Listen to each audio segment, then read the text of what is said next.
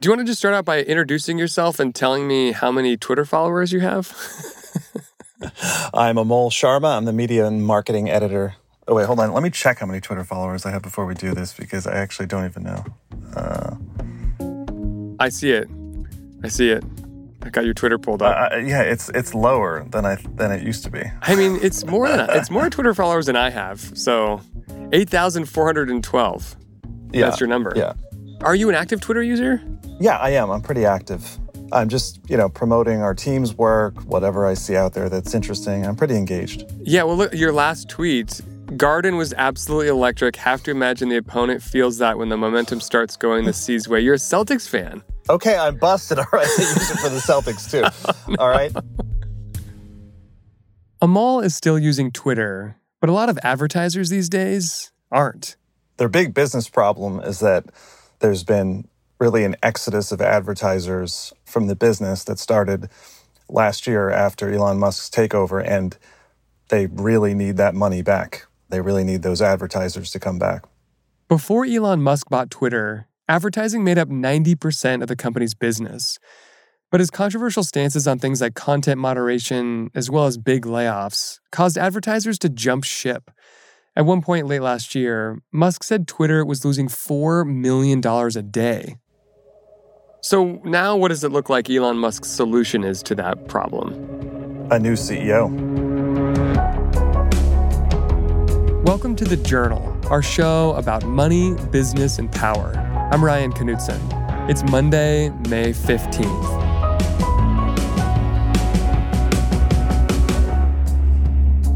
Coming up on the show, she's nicknamed the Velvet Hammer. Just who is Twitter's incoming CEO?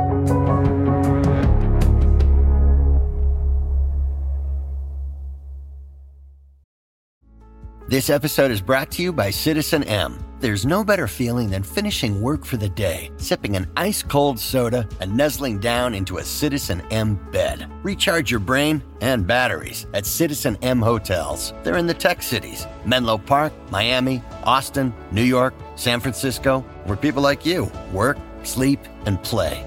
Book now at citizenm.com slash the journal.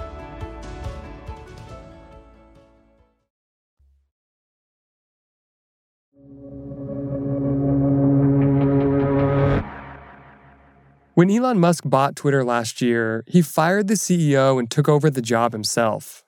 But a few months later, he said it was only temporary.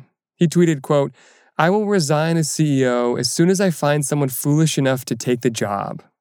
Last week, he finally named his replacement. Can you introduce us to Twitter's new CEO?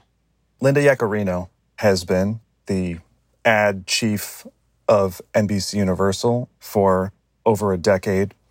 And she is someone who has really deep relationships with advertisers. In television, it's all human relationships. It's about, you know, lunches and dinners and knowing who your clients are, your advertisers well. And she just gets really high marks across the board for maintaining those relationships over years, knowing people, knowing the, the buttons to press to, to keep those relationships active. Yaccarino oversaw NBC Universal's ad sales at a tough time for the TV industry, as people were cutting their cable subscriptions and moving to streaming. You had to convince advertisers to put money into a medium that where there was pressure on, on viewership and ratings. And the way to keep making money, a lot of money, was to just show up every year and say, I'd like to raise prices, which is what all TV ad salespeople have done. But she was very good at it. So she got a lot of kudos from her colleagues and from advertisers for being able to close some tough deals in this environment. Her style as a hard nosed but friendly negotiator earned her a nickname the Velvet Hammer. What do we know about how Elon Musk and her started talking about this job? It's a little bit foggy, but we do know that last year when advertisers started to bolt from Twitter in a big way, and I mean, this was an avalanche. It was like one after another. It was just a deluge of just brands leaving, some of them publicly, some of them not. And so what we understand is that Yaccarino reached out to Musk and his team as sort of offering her help, offering to navigate Madison Avenue a little bit, offering to give advice. And that was a really crucial moment. So I think she started to establish those ties then. And then last month, Yaccarino interviewed Musk on stage at a marketing conference. Right? Hello. I think that's a round of applause. Hello. They talked about everything from his troubled relationship with advertisers to the current state of Twitter. It's entertaining. So I think um, entertaining is one you know- way some people in the room describe Twitter today. but it is, is- I- I train think- wrecks arguably are entertaining. Train wrecks happen. It was definitely noticed that they had this event. It was people were starting to pay attention to the fact that they they they seemed to have a good rapport, especially on the issues of free speech. Things that you like, because eventually somebody's not going to like what you say, and they're going to shut you up. And that's the, that's the essence of free speech, and that's why it's the First Amendment in this country. And if we lose that, I think we lose the bedrock of democracy. So the bedrock of democracy, I would imagine, is important to everyone in this room. And you talk So it sounds like they, they share a sort of a similar worldview when it comes to free speech on the platform. Yeah, they do.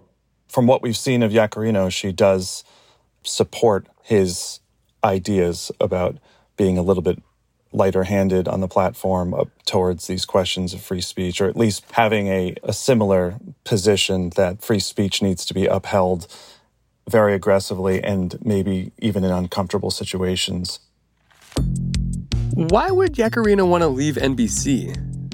Well, Yaccarino has had a successful career at NBC, but she's also been trying to get more responsibility in that company for years. But whenever big shakeups happened and there were huge elevations of different top lieutenants in the company in the past few years, she seemed to not get those roles. And that was frustrating from what we've learned from people inside the company. And so she wanted a bigger job. This is it. Were you surprised when you heard that it was Yaccarino? Not at all. I don't think any of us were surprised. You could just look at their business and what they need, what they lack, what Elon Musk himself needs in terms of a skill set in that business. And it was pretty obvious you needed somebody who was a great ad salesperson. So it made a lot of sense. Yaccarino has finally landed a CEO job, but she's got a long to do list. That's next. This episode is brought to you by Global X ETFs. Buzz around artificial intelligence is seemingly everywhere. Is your portfolio keeping up? Consider the Global X Artificial Intelligence and Technology ETF, ticker AIQ, which invests in dozens of stocks at the leading edge of this disruption. Investing involves risk, including possible loss of principal. Technology companies can be affected by rapid product obsolescence and intense industry competition. Before investing carefully, consider the fund's objectives, risks, charges, expenses, and more in the full or summary prospectus at globalxetfs.com. Read carefully. Distributed by SEI Investments Distribution Company. This episode is brought to you by Vonage. With Vonage Video API, your developers can easily create custom video experiences tailored to your business. Enhance every conversation with live video, whether it's delivering faster tech support, improving customer service, or enabling interactive meetings and events. Unlock the true video potential of your business. Discover how at Vonage.com.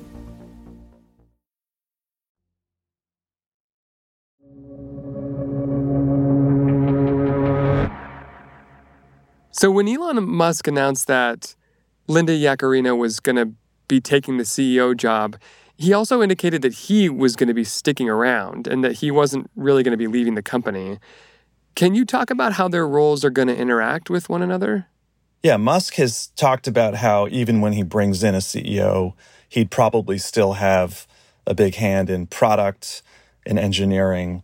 And so I think, though he hasn't been very explicit so far about how this pairing will work, you could probably expect that she is going to be handling the revenue side, obviously the advertising, but product and engineering would be his areas, and she'd focus more on revenue.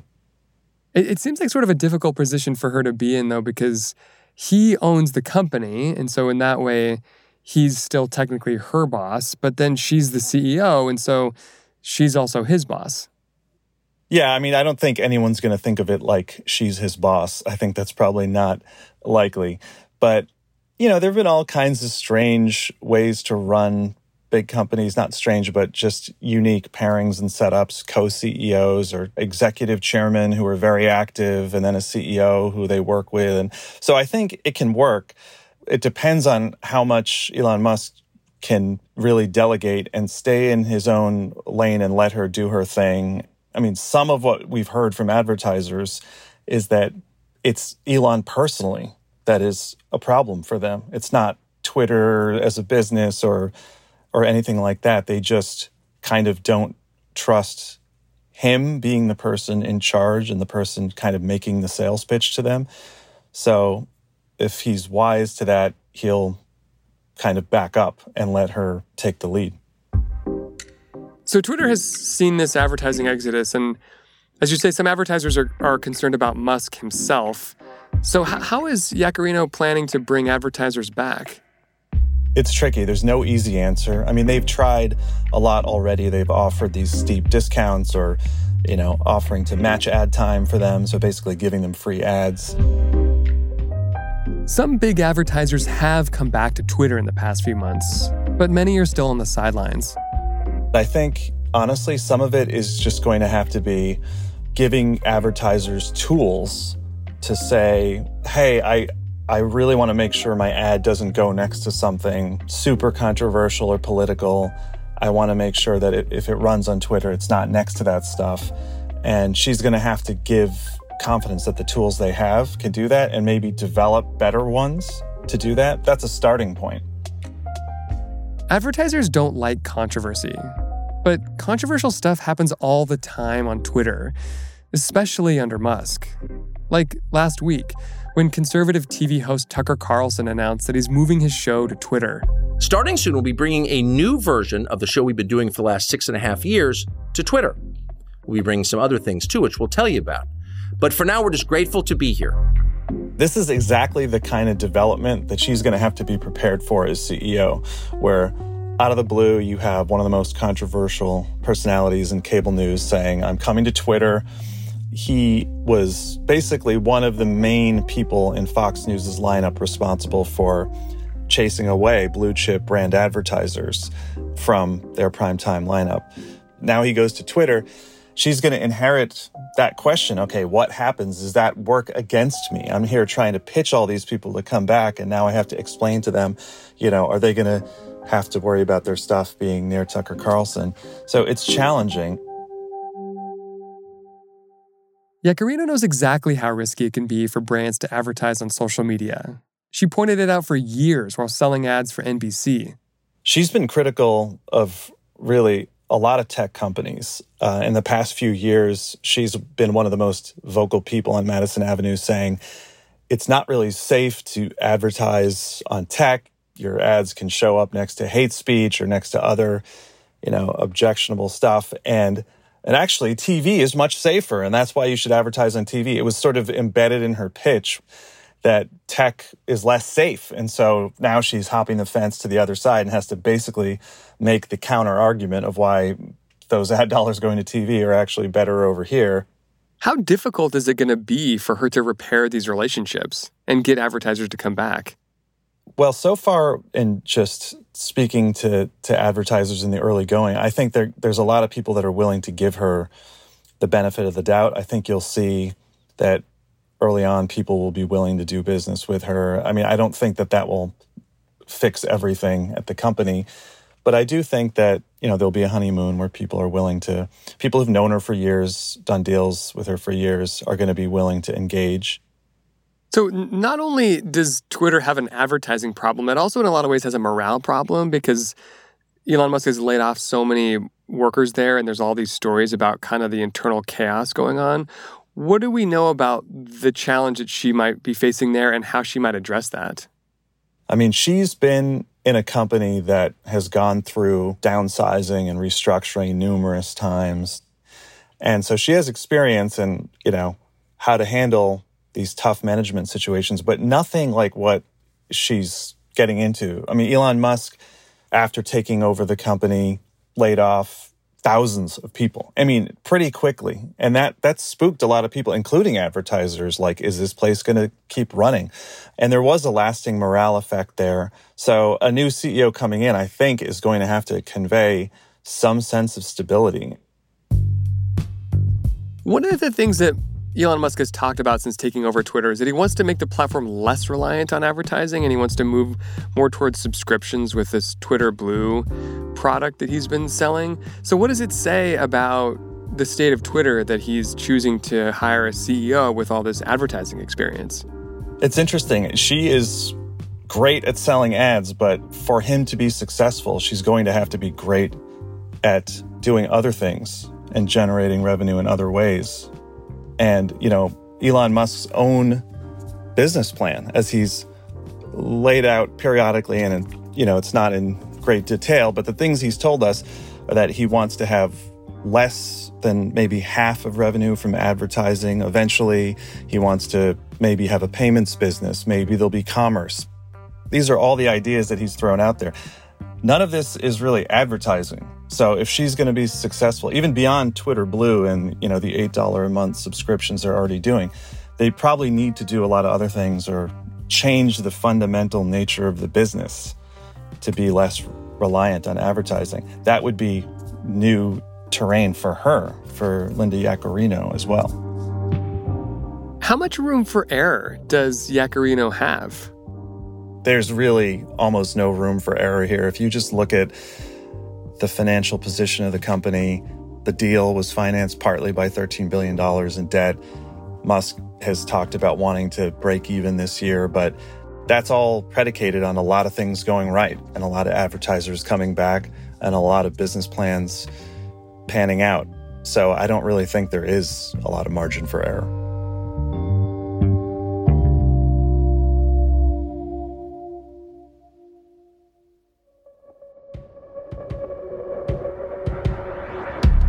That's all for today, Monday, May 15th. The Journal is a co production of Gimlet and the Wall Street Journal. Additional reporting in this episode by Suzanne Vranica, Tim Higgins, Patience Haggin, and Alexa Corse. Thanks for listening. See you tomorrow.